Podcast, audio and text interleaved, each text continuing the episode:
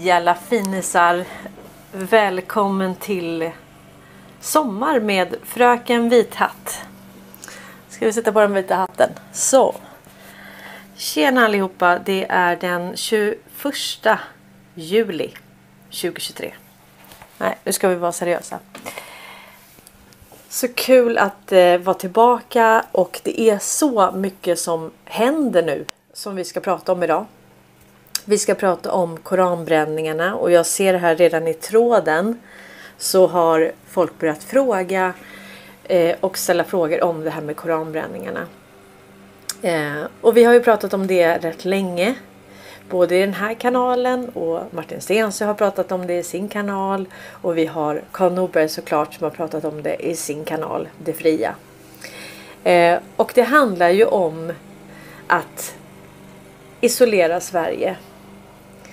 Det handlar om att ge ett, ehm, ett svepskäl eller en förevändning för andra länder att kunna ta avstånd från Sverige.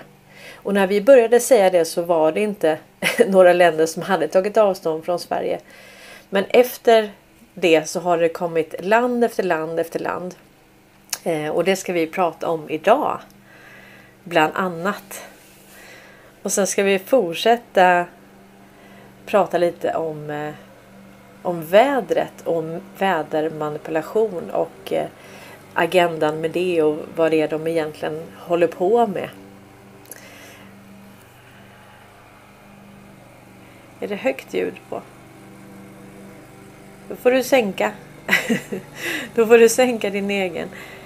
Eh, ljudet är som det ska där och ljudet är som det ska där. Nej, du får sänka i din egen eh, enhet så att säga. När du lyssnar. Eh, Victoria Gärde skriver Jag undrar varför de håller på med koranbränningen. Ja precis. Det är, det är jättemånga som undrar det. Men om vi börjar från början då. Eller vi börjar nästan från början. Vi börjar med USAs krig. Okej. Okay. Så om vi tittar här på. Eh, vi kan börja titta på presidenter då som har eh, krigat och vi kan kolla vad det är för, för länder så att säga. De har krigat. Då är det ju eh, Libyen, det är Irak, eh, det är Afghanistan, det är Bosnien. Eh, det är mängder med länder här. Och Donald Trump han startade ju inga krig. Han mäklade ju fred istället. Och sen kan vi titta här på USAs bombningar. Ja visst är det en vacker bakgrund. Det är ju eh, Mats Larsson på matsart.se som gör alla de här mina intron och allting. Han är jättevaken, fantastisk man. Eh, så här kan vi titta då på, på de bombningar som har skett. Eh, och vi har ju alltid trott att, ja men vadå? Vi är ju, alltså Sverige nu då. Vi är ju en humanitär stormakt och eh, vi har väl inte varit involverad i några krig. Men det har vi. Vi har ju varit, vi har ju hjälpt, då, hjälpt till att bomba eh, sånt här eh, sprids nu. Att Sverige hjälpte till att bomba Irak 2003. Och man släpper ju nu på väldigt mycket dokument som har varit eh, top secret som man nu släpper ut till, till allmänheten. Och då visar det sig att vi har eh, vi har möjliggjort USAs bombning i Irak. Ja. Och det är ju så här att eh, det mesta som sker nu det är ju ett informationskrig. Och vilken enhet, entitet, part är det som har... Oh, shit! Nu kom en katt. Hej Misse! Hej! Eh, ja, tack. Eh, och så kommer en hund efter ja vilken part är det som har möjliggjort eh, informationsinhämtning? Vem är det sjätte ögat i Five Eyes? Jo, det är ju Erik, Ericsson. Och det är ju Ericsson. Alltså jag, just nu vill jag inte ha en katt. Så lägg dig ner och håll dig lugn. Eh, Ericsson har ju möjliggjort eh, den här informationsinhämtningen och informationsöverföringen. Vi har, har ju pratat om kryptograf och vi har pratat om informationsövertag. Att om du hela tiden har informationsövertag om vad fienden gör. Du, Morris. Mm. Så vad händer nu då? Vad händer nu i nyheterna här? Det kom det idag att eh, Hizbollah uppmanar Islamiska stater att eh, utvisa svenska diplomater. Under kvällen kommer också uppgifter om att flera länder kallar hem sina diplomater från Sverige och fördömer koranbränningarna. Saudiarabiens utrikesministerie har lämnat in en formell protest till Sveriges Charge Affairs i Riyadh. Tidigare under kvällen kom också uppgifter om att Kurdistans regionala regering bryter sin representation i Sverige. Även Iran har kallat upp Sveriges ambassadör. Iran vet ni. Alltså nu är vi på hittills nu så är det Afghanistan, Kuwait, Iran, Irak, Saudiarabien. Eh, har jag glömt någon? Så att eh, det här är. Och, och vad är det de vill göra då? Nu ska vi se. Då är det så att Irak har ju då dragit in arbetstillståndet för Ericsson-anställda i Irak. Och eh, Ericsson vill ju säga nej men vi har bara 38 medarbetare där. Det är väldigt, väldigt oviktigt för oss med Irak. Men frågan är vad som kom först. Var det hönan eller var det ägget? Alltså var det först som arbetstillstånden drogs in och sen att man gjorde koranbränningen för att på något vis få med sig det svenska folket eh, att förstå att ja, men det, här, det här är anledningen. Det här är anledningen nu till att de här länderna inte vill ha med Sverige att göra. Men det är inte anledningen. Anledningen är vad ett fåtal svenskar har gjort i deras länder i tid efter tid efter tid efter tid. Um, ska se. Så här kan vi se då en annan nyhet då. Att Irak förbjuder affärer med alla svenska företag uppger SVT Nyheter med hänvisning till ett uttalande från Iraks kommunikationsminister Hayam al-Yashiri. Uppgifterna kommer efter att Irak gett besked om att arbetstillstånd eh, för telekombolaget Ericsson och dess anställda i landet dras in. Iraks premiärminister Mohammed Shia al-Sudani hotade tidigare med att klippa diplomatiska banden med Sverige om koranbränningarna utförs igen på svensk mark. Salva Momika gick idag vidare med en aktion där han brände, skändade Koranen. Däremot brändes den aldrig. Nej precis. Och vi ska titta på ett klipp när Martin Stensö var på den här koranbränningen. Det var väldigt konstigt alltihop.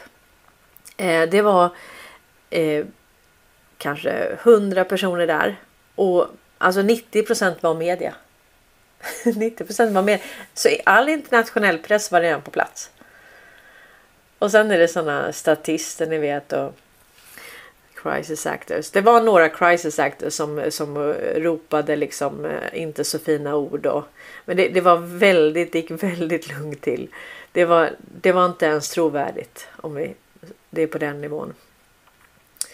Eh, Trots det kallar Irak hem sin toppdiplomat och uppmanar Sveriges ambassadör i Irak att lämna. Och nu precis kom det besked att nu flyttar man den svenska ambassaden från Irak till Sverige. Okej. Okay. ja, ja, ja, ja. Men då vet vi. Eh,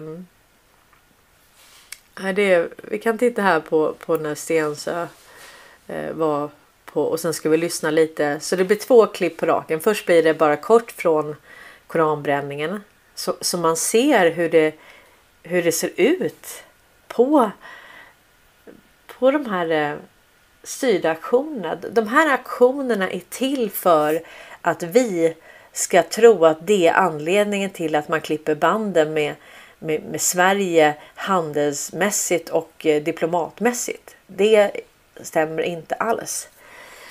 Men eh, vi lyssnar på två klipp med Martin Stensö här.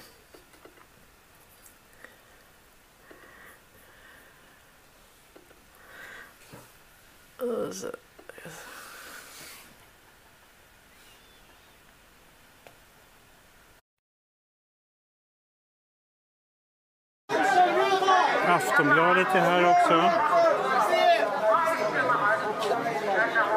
Tänk att den här händelsen kan påverka hela NATO-ansökan och hela den muslimska världens inställning till samarbete med Sverige. Är inte det ganska fantastiskt? Eller fantastiskt? Märkligt. Uppskattat att det kanske är 100 personer här, kanske 80.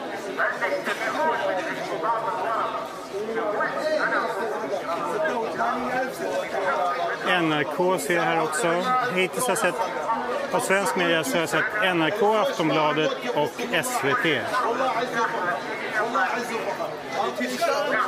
Eller SVT, SR, Sveriges Radio har jag sett. De står ju här precis framför mig.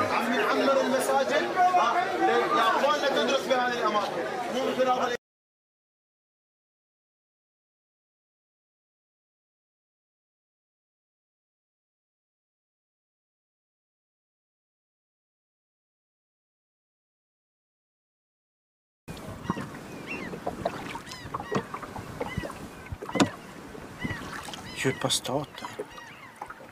Tänk om det är Sverige. Tänk om det är Sverige som är den djupa staten.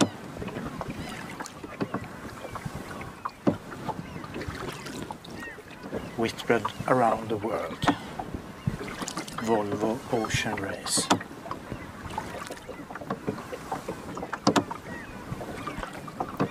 Sverige.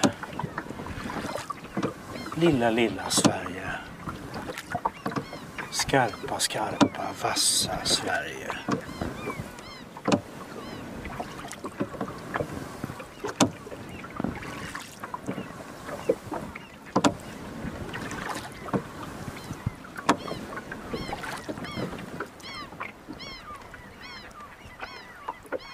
Sverige som har byggt så fina nätverk.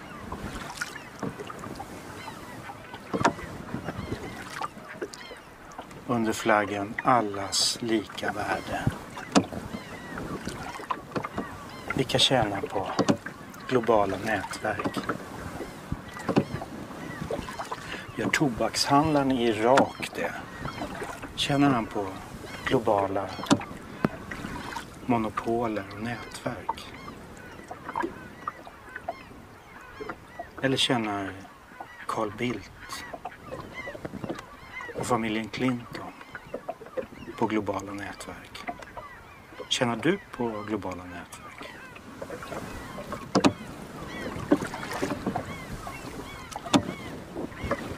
Som att det inte är nog så tydligt det som händer nu så slängs Ericsson ut från Irak samtidigt. Undrar om den här eh, försvarschefen som hade svenska bidrag, om han slängs ut också. Undrar om MSB slängs ut. De som så godhjärtat har lärt irakisk förvaltning, upphandling.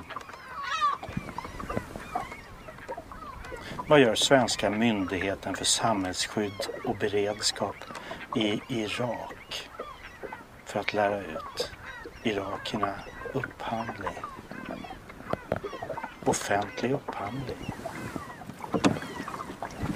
Vad kan gå fel?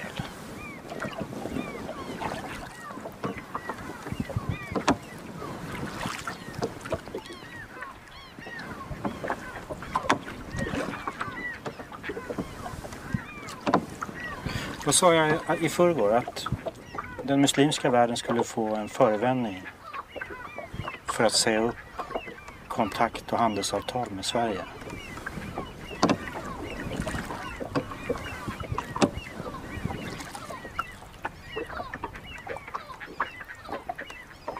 Och nu försöker public service och mainstream media och politiker ljuga och säga att det här handlar om att Sverige är så fantastiskt bra och vi har en sån fantastisk yttrandefrihet. Och det var vår ömma punkt. Att vi, att vi var för människovänliga, för godhjärtade och storartade.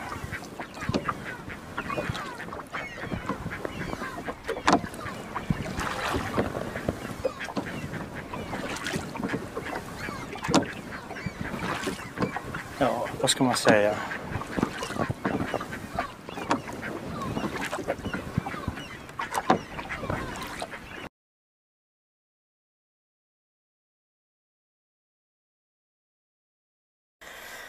Ja. Det är ju så. Det är Sverigebilden. Nu ska vi revidera det här och eh, eh jag ser ni skriver lite om Stensö. Jag pratar med Stensö dagligen. Eh, jag upplever inte att han får någon extra information från någon hemlig källa. Men däremot så är det ju när man vet vad man ska titta efter och vi tittar på alla de händelserna så är det inte så svårt att se vart det lutar så att säga. Så det går ganska bra att läsa Eh, koppla på hjärnan. Jobba som vi gör här i kommentarsfältet. Alltså ge varandra tankar och idéer. Prata med varandra. Inhämta mer och mer information. Som gör att vi kan få en mer nyanserad bild av både historien men också vad vi tror om framtiden.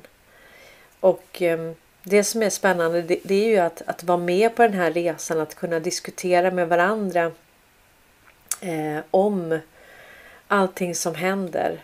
Och sen är det väldigt kul när man får rätt. När man, man spekulerar vad som kan vara ett möjligt scenario.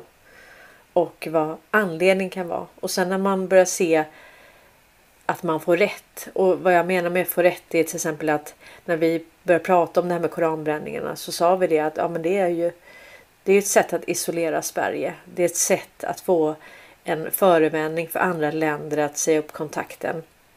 Eh, och det är ett, jag menar det här med att eh, man nu försöker säga att ja men det är, vi är ju egentligen ett väldigt, väldigt bra land och eh, att vi har yttrandefrihet. Ingen, inget annat land förstår oss.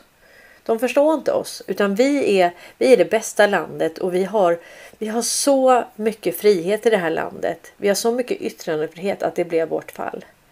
Det var det som var haken. Det var det som gjorde att andra länder helt plötsligt inte ville ha med oss att göra. Eh, och det där hade ju varit en väldigt bra historia om man inte hade förstått vad Sverige har gjort mot andra länder och läst in alla de här liksom, signalerna hela tiden. Och det är ju inte bara eh, det är inte bara eh, Vi kan titta på det här. Liksom. Det är inte bara de här länderna. Det är inte bara alla de här länderna som har blivit bombade av USA där det har varit krig. Där man har säkerställt att oljan handlas i dollar. Alltså petrodollarn. Och man vill åt deras naturresurser.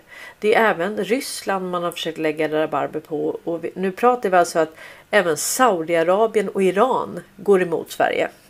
Men Saudiarabien, Nordkorea, det har ju varit som kolonier. Vi har haft mängder med folk där. Indien, det, finns väl, det är väl det land där Ericsson har mest. Det är typ en svensk koloni. Och det var ju Palmedut som införde kommunismen där också. Så att eh, alltså svenskar har lagt rabarber under väldigt, väldigt lång tid på alla andra länders naturresurser och kontrollerat dem via det som de verkligen behöver. Det vill säga telekominfrastruktur, alltså telefoni, internet, all kommunikation. Jag menar, vad är du i det här i det här samhället om du inte har någon information? Det är det som är din din USP, din leverage, att du har information om alla andra länder. Och när vi pratar om ett fåtal svenskar så bygger det ju på det bygger på ett, ehm, ett uttalande som Kina har gjort.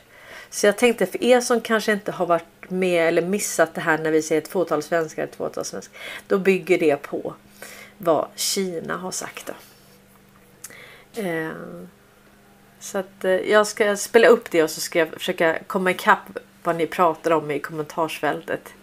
Det är helt fantastiskt. Då ska vi se.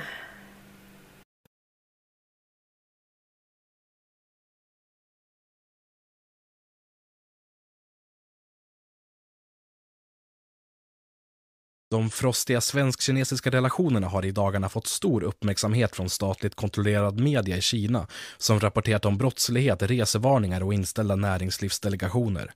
Även ett av de styrande kommunistpartiets tyngsta organ har kommenterat läget.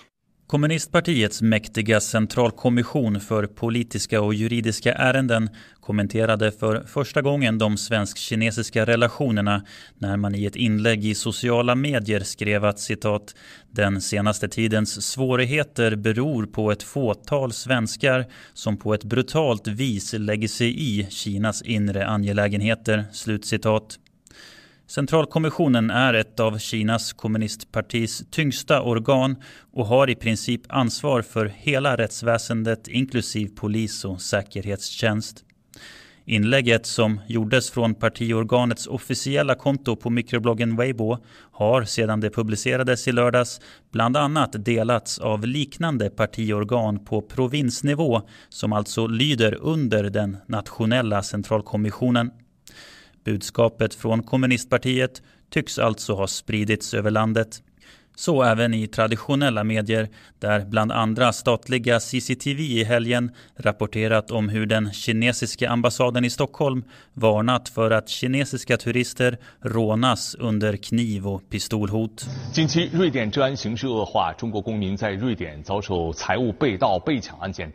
Rapporten grundar sig i en resevarning som den kinesiska ambassaden gjorde i fredags där ambassaden också räknade upp antalet explosioner och skjutningar i Sverige i år. Kinesisk media har idag även rapporterat med ryska medier som källor om hur Sverige uppges mörka sin brottsstatistik och även den kinesiska ambassadörens utspel om att två kinesiska näringslivsdelegationer till Sverige ska ha ställts in har spridits nationellt i Kina.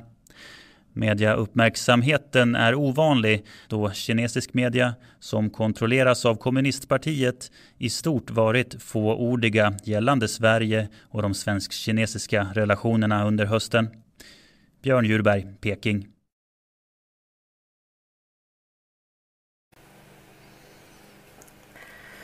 Så, ja. Det är det här med ett fåtal svenskar som på ett brutalt vis lägger sig i andra länders inre angelägenheter. Och vet ni att Ericsson har mer investerat i Kina än vad Kina har i Sverige? Då får ni ändå tänka på vilka typer av bolag som vi har i det här landet och som är noterade på Nasdaq. Det är ju multinationella globalistiska jätteföretag.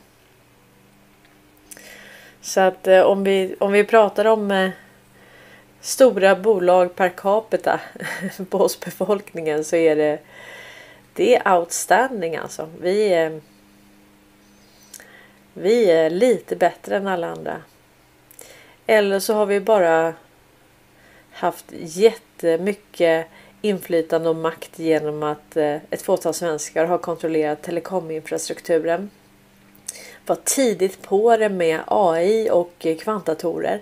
Har lyckats då selektera och eh, katalogisera informationen på ett väldigt, väldigt bra sätt.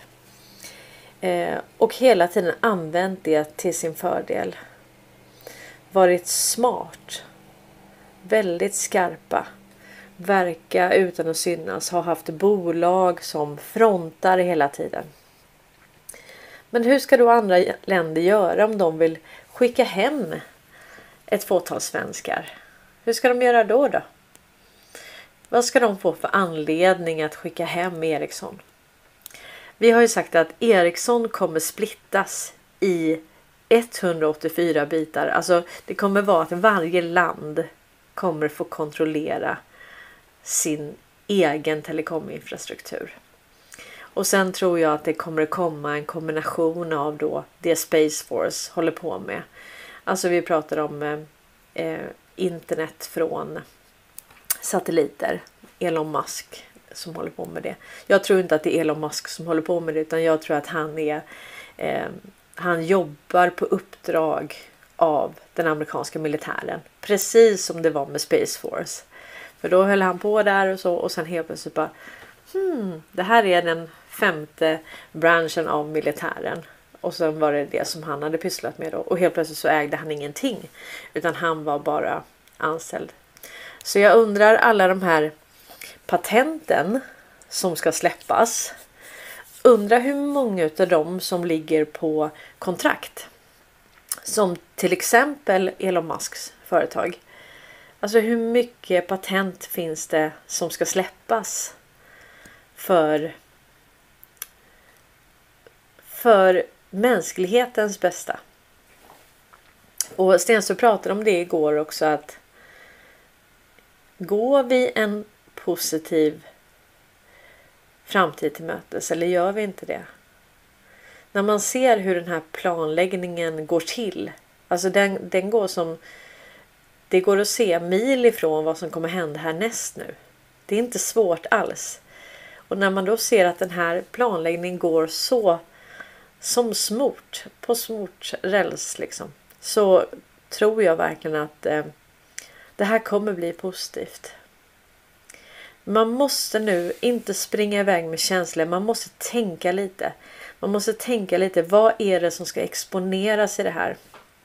Och eh, bara en rolig sak. Det är ju att eh, eh, Karl Norberg och Greven. Ibland uppmärksammar de ju min kanal. Eh, och eh, ja, skrattar lite sådär gott. Så att jag tänkte häromdagen så pratade de om eh, om den här kanalen och vad vi gör här. Vi ska väl se om vi håller med gubbarna här nu. Jag tycker att eh, de är lite kaxiga nu så att vi får ge dem lite mothugg faktiskt. Eh, vi, eh, ni får ha mig i bild för nu ska jag verkligen analysera vad det är de svamlar om här.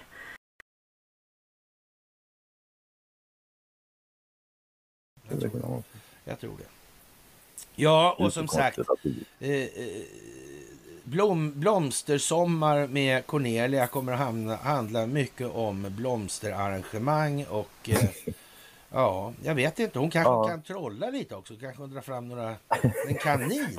en kanske drar fram en, en, sommarkanin ur den vita ja, hatten. Ja, precis alltså.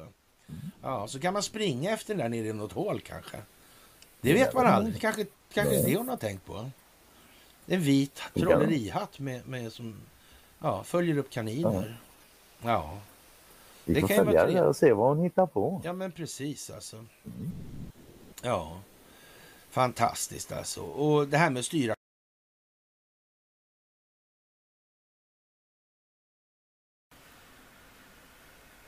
Ja, vad säger man?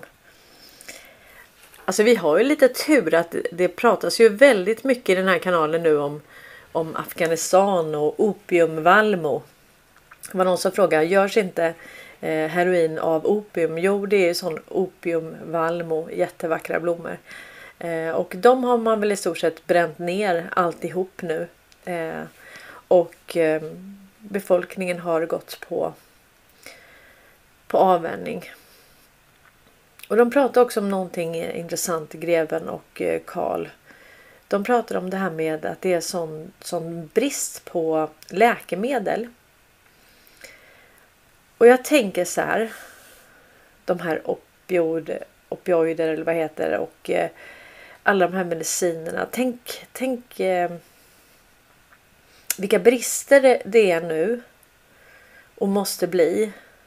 Och tänk hur många som kommer gå på avvänjning av sådana där tunga läkemedel.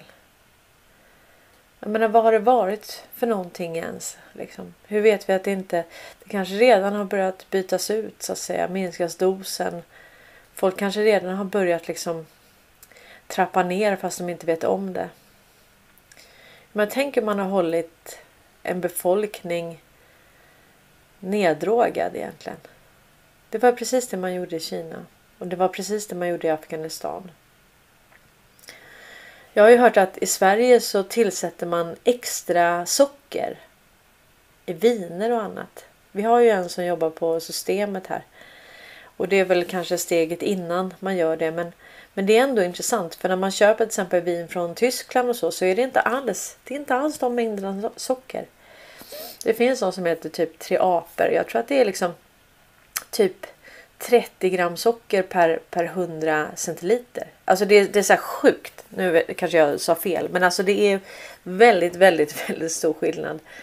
Så hur kommer det sig att man håller befolkningen? Eller ja, det är väl inte så konstigt. Det vet jag väl svaret på, men tänk att de håller befolkningen neddrogad med socker, eh, sådana här mediciner och sen har du fluor. Och sen har du då haft chemtrails.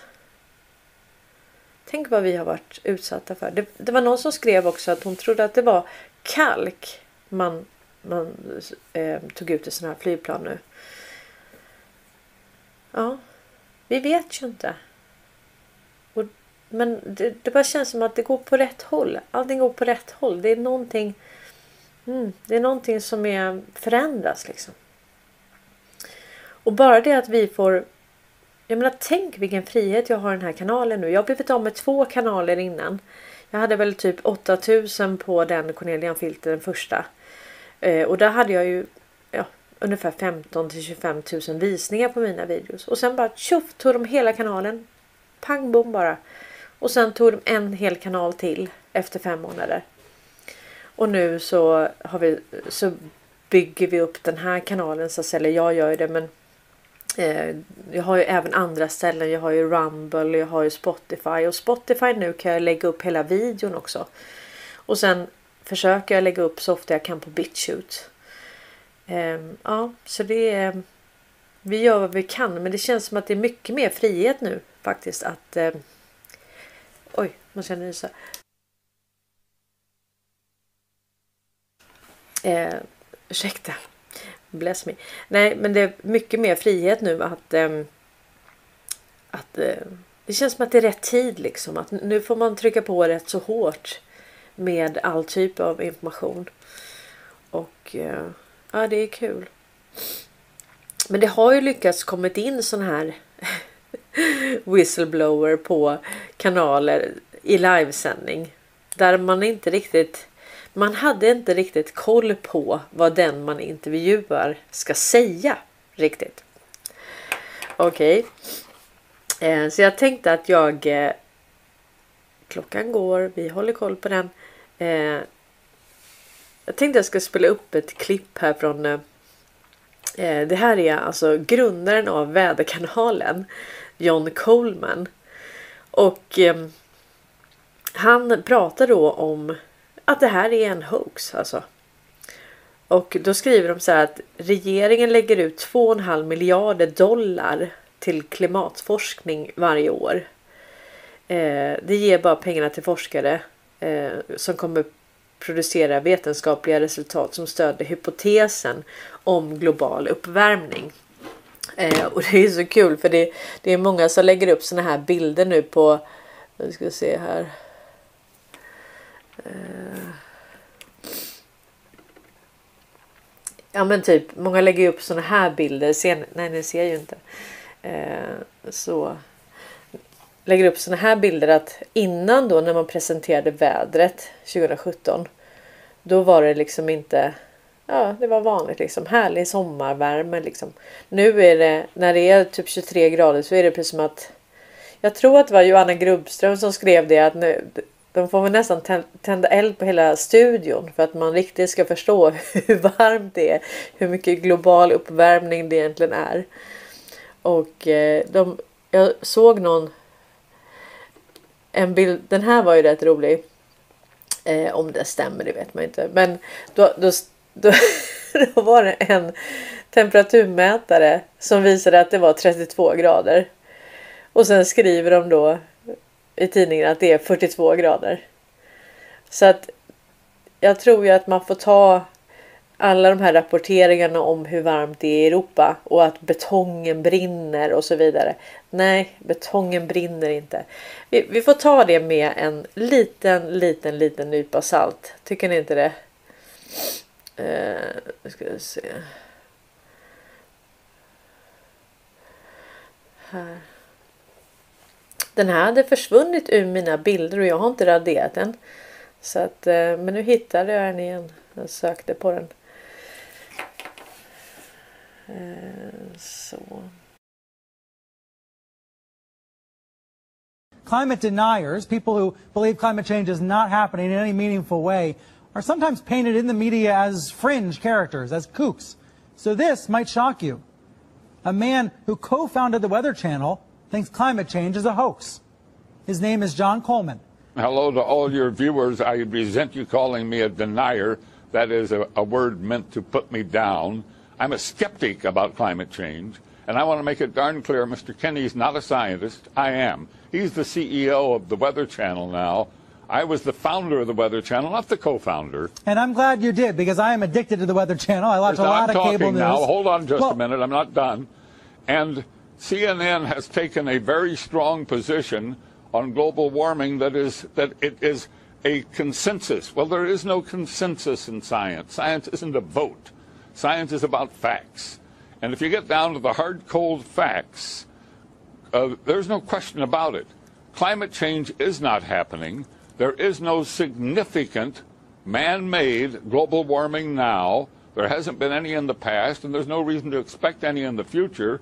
There's a whole lot of baloney, and yes, it is. It has become a big political point of the Democratic Party and part of their platform, and I regret it's become political instead of scientific. But the science is on my side. I don't think we're going to come to a conclusion about the topic right here. What I do wonder, well, though, is when not, you because see you wouldn't allow it to happen on CNN.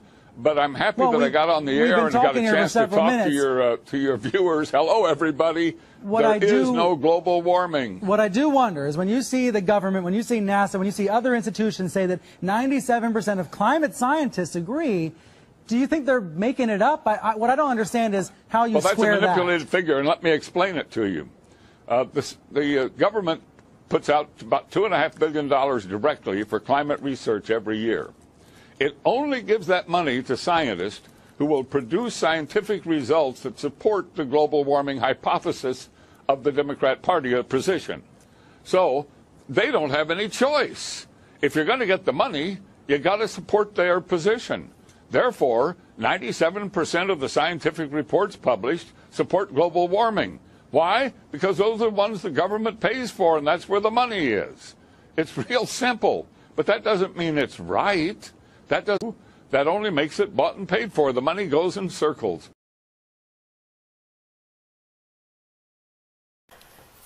Ja. Och sen har vi också Donald Trump då som har verkligen gått emot det här och, och berättat om att det här är en hoax och tog USA ur det här Parisavtalet. Så vad byggde det på då? Ja men det byggde ju på det vi har pratat om att beskatta beskatta våra klimatavtryck. Så att tänk att du kan hitta hitta på saker. Alltså det handlar om mikrobetalningar. Kan du hitta affärsmodeller med mikrobetalningar så kan du tvätta extremt mycket pengar. Så att om vi säger att du både kan ta eh, skatteunderlaget på all, allt mänskligt arbete och du kan beskatta dem för saker som de inte kan vara utan. Eh, och ta betalt för det flera gånger så att säga. Först tar du betalt för själva tjänsten då givetvis och sen tar du betalt för själva skatten då. Eh, så det är såna här. Det är så den djupa staten har jobbat hela tiden med, med två, tre och fyrstegsraketer. raketer Eh, så det får man ge dem. De har ju inte alls varit eh, De har inte varit dumma direkt alltså utan de har ju De har tänkt till och de har gjort det under väldigt, väldigt, väldigt lång tid.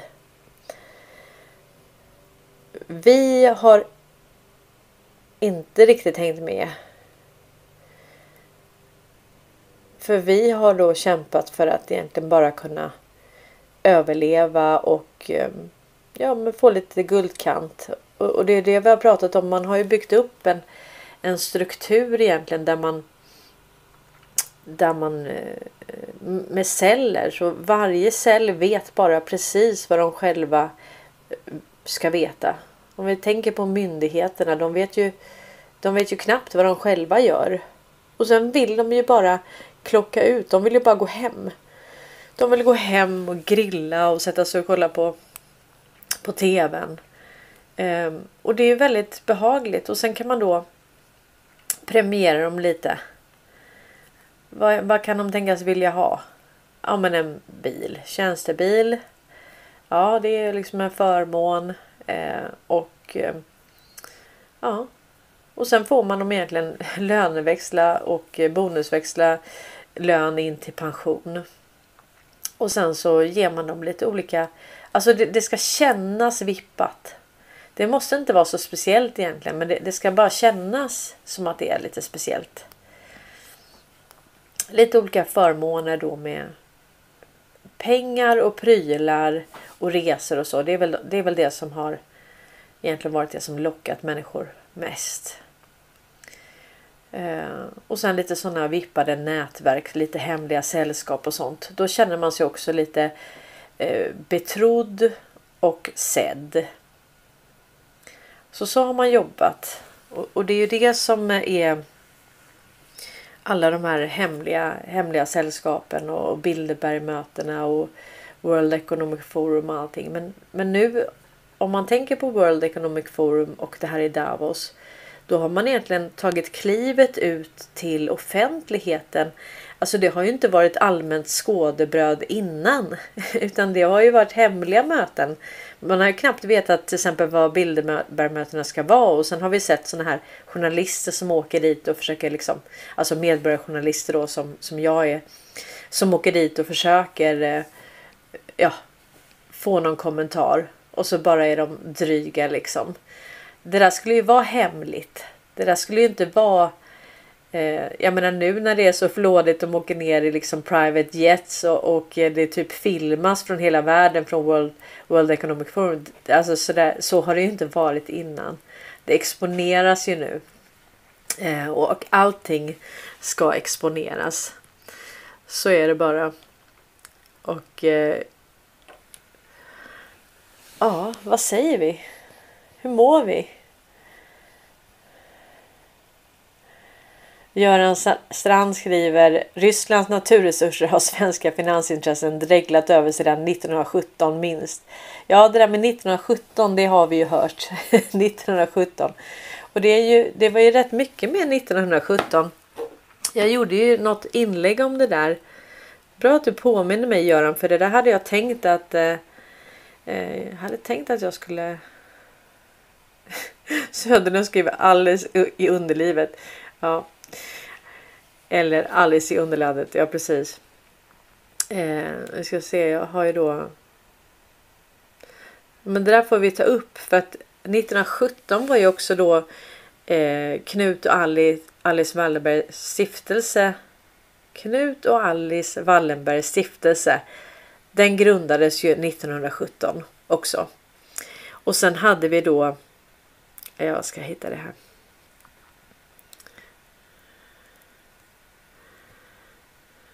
Annars vet jag att jag skickade det till eh,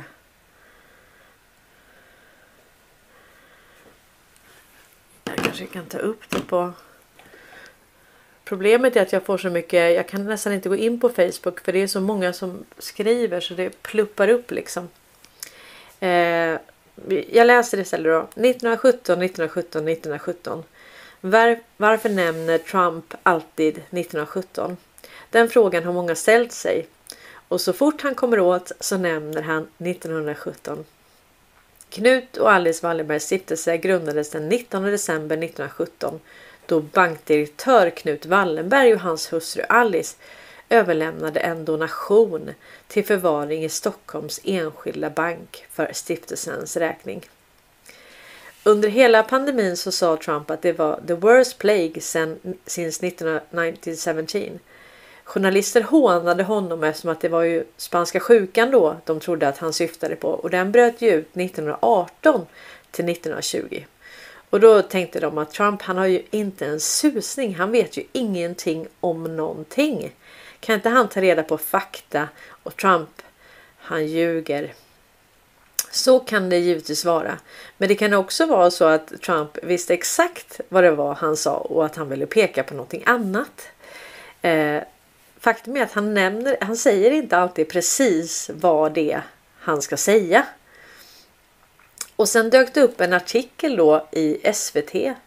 Då stod det att senaste gången Ryssland stoppade sina utländska betalningar var när bolsjevikerna vägrade betala Rysslands stora utlandsskuld kort efter revolutionen 1917 med hänvisning till att, eh, att det var tsarens skulder. Eh, och sen kom det ju sådana här eh, ja, artiklar då om att Ryssland väntas gå i konkurs.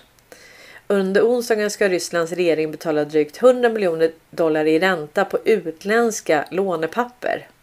Så där har vi igen att det som hände 1917 då man ställde in utlandsbetalningarna på lån, för man hävdade att det var tsarens lån, så hände det igen och eh, man, man ställde in igen då och ni minns ju att vi har pratat om BRICS då att precis som att när alla ska gå med i BRICS och de börjar byta utländsk valuta och utländska valutareserver till lokal valuta. Då är det det här systemet som mäter. Då blir det en varning att okej, okay, det här eh, landet håller på att gå i konkurs. Vi har ju Argentina till exempel där de också har skrivit att nu kommer de gå i konkurs och flera länder. Eh, och det är ju rätt intressant att det, det, är inte att de håller på att gå i konkurs utan det är att de att det blir helt fel i den här beräkningsmodellen för den bygger på det här Fiat-systemet som vi har, alltså private eller ja, det här privata eh, riksbankssystemet eller centralbankssystemet som vi har. Då. Och vissa tror bland annat att Sverige är ja men vi har ju en egen riksbank, vi är en egen ekonomi. Men Sverige har ju varit med i Världsbanken och internationella valutafonden sedan 1951. Så vi är ju en del av Eh, ett globalt system och på toppen av det så har vi ju Bank of International Settlements. Och där har vi ett fåtal svenskar igen som har startat det. Så Riksbankernas riksbank kontrolleras också av ett fåtal svenskar. Eller har gjort det ska jag säga. Deras eh, eh, deras system kan man säga byts ju ut nu. Så den som, den som säger att nej, men det händer ingenting. Ja men alltså vi har vi har BRICS som går på ett eget system. Och som tillsammans utgör minst 77 procent av jordens BNP. Det är en förändring. Det är en stor förändring. Det här har ju aldrig skett. Så att det, det är verkligen saker som händer. Och nu pratar de om att de ska har då en guldbackad valuta. Men det blir ju inte en valuta utan det blir ju en valutakorg. Alltså sådana här särskilda dragningsrätter som det kommer bli. Så det kommer inte bli en valuta i det här systemet. Utan det, det är multipolärt. Vi går mot en multipolär värld. Och då ligger det i sakens natur att de här länderna, alla länder, men alltså framförallt Mellanöstern och Afrika, de ska få behålla sina egna naturresurser. Då kan vi inte ha ett fåtal svenskar där. Och sen hur ska man då hur ska man då sälja in det här? Så att folk får smälta det här i, i steg. Man kan ju inte äta hela elefanten på en gång. Ja, då måste man ha en förevändning.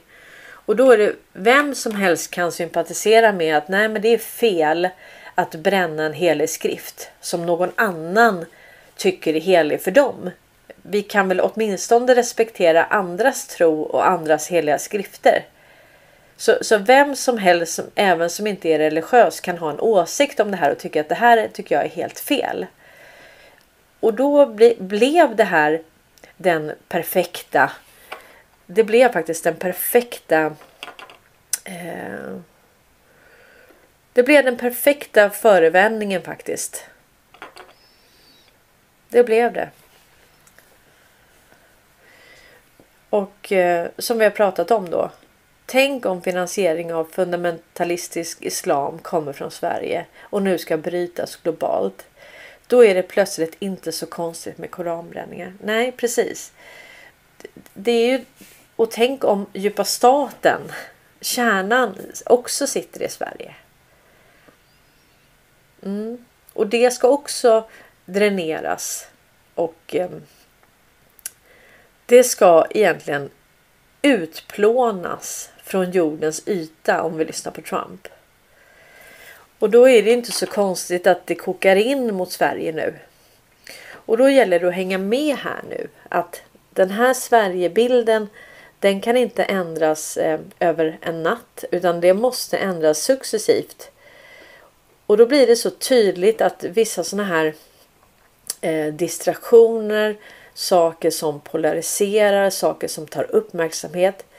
Håll ögonen på bollen nu. Det är jätteviktigt att vi håller ögonen på bollen.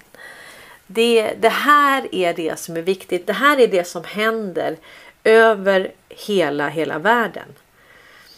Och eh, jag vet inte, jag tror att Göran har bättre insikt än jag om det. Men det står att Ericsson nu är åtalade för 286 döda amerikanska soldater.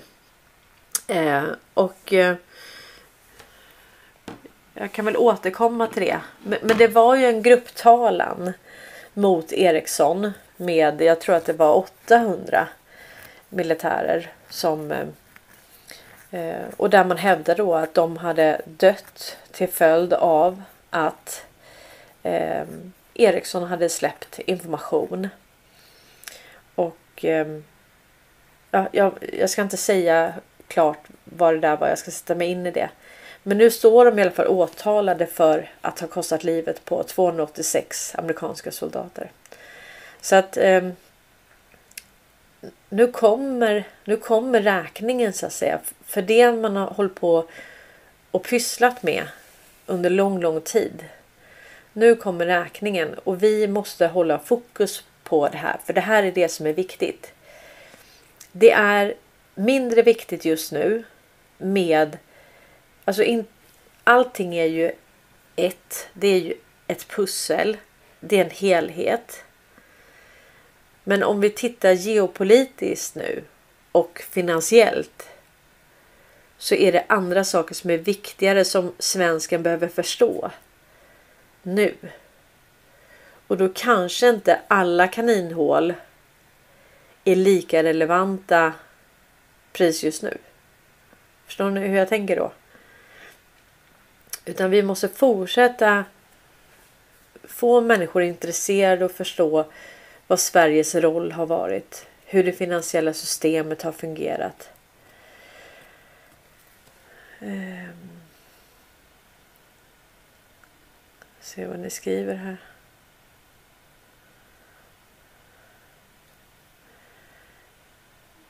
Uh, ja men precis. Och, och det, det, är också så om vi, om vi pratar nu till exempel om Alltså hur ska man kunna byta ut det här finansiella systemet utan att vi blir av med alla pengar och lidandet blir orimligt? Ja, då måste ju pengarna på något vis konverteras in i ett annat system. Det måste gå från privata intressen, vinstmaximerande företag till eh, det måste gå in till någonting som är styrt på riktigt av, av folket. Som ligger under folket och som har eh, ja, där det finns en, en kontroll som inte är korrumperad så att säga. Och så säger folk till mig så här. Ja, men allting kan korrumperas. Ja, men det, det beror ju på. Om vi säger internet är ju decentraliserat. Jag kan ju lägga upp saker på internet. Sen till viss del så är det väl absolut styrt av någon part. Men jag har ju ändå ganska stor frihet att göra rätt mycket på mitt internet. Så att säga, eller det internet som, som jag nyttjar. Så har jag ganska stor frihet. Sen kanske det blir censurerat ibland och så. Men ni förstår vad jag menar. Det är liksom decentraliserat. Så om vi säger att vi har ett vi har ett finansiellt system där, där du är din egen bank. Du kan göra väldigt mycket på, på din hörna så att säga. Sen går det absolut på, på en telekominfrastruktur och sådär. Och det gör ju internet också. Men jag har ju ändå, jag har ju ändå rätt stor frihet Eh, att nyttja internet på olika sätt. Ju. Så jag tror ju att det här blir eh, multipolärt. Det blir eh, en valutakorg med många länders valuta och jag tror att det blir helt decentraliserat. Vi kommer inte behöva bankerna. Så de här centraliserade systemen kommer vi inte ha. Och sen också kommer Sverige kunna sköta sina intressen. Och de andra länderna måste faktiskt få ha sina egna intressen och sina egna rikedomar. Och sen måste de få göra handelsavtal med de länder som de tycker. Att man utbyter varor och tjänster, att man får ha sitt eget land. Och det är det jag tror att vi går emot. För att vi kan inte ha någon, någon skuggregering eh, som, sitter, som ligger i säng med privata vinstmaximerande företag som, som har en hållhake kan man säga på alla andra länder. För att om de inte följer deras eh, pipa. Nej, då kan de ju bara stänga av hela internet. All kommunikation, betalningsinfrastrukturen, hela banksystemet. Och hela kraftförsörjningen. Och givetvis alla börser. Kan vi ha en enda part som har all den makten? Alltså det, det är en enorm makt. Och vad har man gjort med den då? Ja, man har, man har mutat Isis, man har sålt till Al-Qaida, man har skapat regnbågsrevolutionen, man har skapat krig. De är inte förtroende värda och det, det är det vi måste lyfta upp. Det är mycket viktigare just nu att hålla ögonen på bollen. Fokusera nu. Nu kör vi, för nu kommer det här. Det bara väller in som en våg från utlandet. Är vi beredda att Are we ready to serve once again? För nu kommer informationskriget. Det har redan börjat. Vi är mitt inne i det, men det kommer accelerera. Nu växlar vi upp, hörni. och det är fantastiskt. Vi har varandra och vi har himla god stämning. Och vi, eh, vi vänder på varje sten. Vi ifrågasätter allting. Och när man märker att den här får man inte ifrågasätta, det här får man inte tycka, det här får man inte tänka. Då ska man gräva ännu mer för då är man helt på rätt ställe. Ja, så underbart. Nu är det bara en minut kvar. Hur gick en timme så fort igen? Ah, ja. Och nu när vi har pratat så himla mycket om Ericsson eh, och vad problemet är och varför alla andra länder skickar hem Ericsson, säger upp kontakterna med Sverige. För Sverige, Sverige gott folk, är Wallenberg. Vi är den djupa staten. Sverige är den djupa staten. Alltså du och jag är såklart inte den djupa staten. Men Sverige har styrts av den djupa staten. Här har vi headquarters, här är kärnan, här är huvudkontoret. Jag tänker att vi avslutar med Donald Trump när han pratar om Ericsson år 2016. Tack så mycket att ni har tittat. Tack att ni gillar, kommenterar och stöttar den här kanalen. Ha det fint nu allihopa! Here is another example of pay for play. In 2009 a company called Ericsson came under U.S. pressure for selling telecom equipment to several oppressive governments, including Sudan, Syria, and Iran. Some of these regimes use those technologies to monitor and control their own people. In June 2011, Hillary Clinton's State Department began adding goods and services to a list that might be covered under expanded sanctions on Iran and other state sponsors of terrorism. During that time, Erickson sponsored a speech by Bill Clinton, paying him 750,000, his highest paying speech. In April 2012, the Obama administration issued an executive order imposing sanctions on telecom sales to Iran and Syria, but those sanctions did not cover Ericsson's work in Iran. A Trump administration will end the government corruption.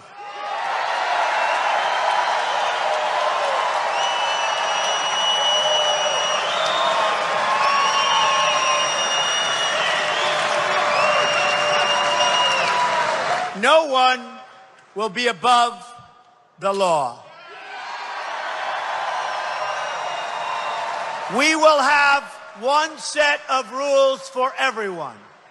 In Hillary Clinton's world, we have one set of rules for her and another set of rules for everyone else. I'm fighting for everyone who doesn't have a voice. I will be your voice. Believe me.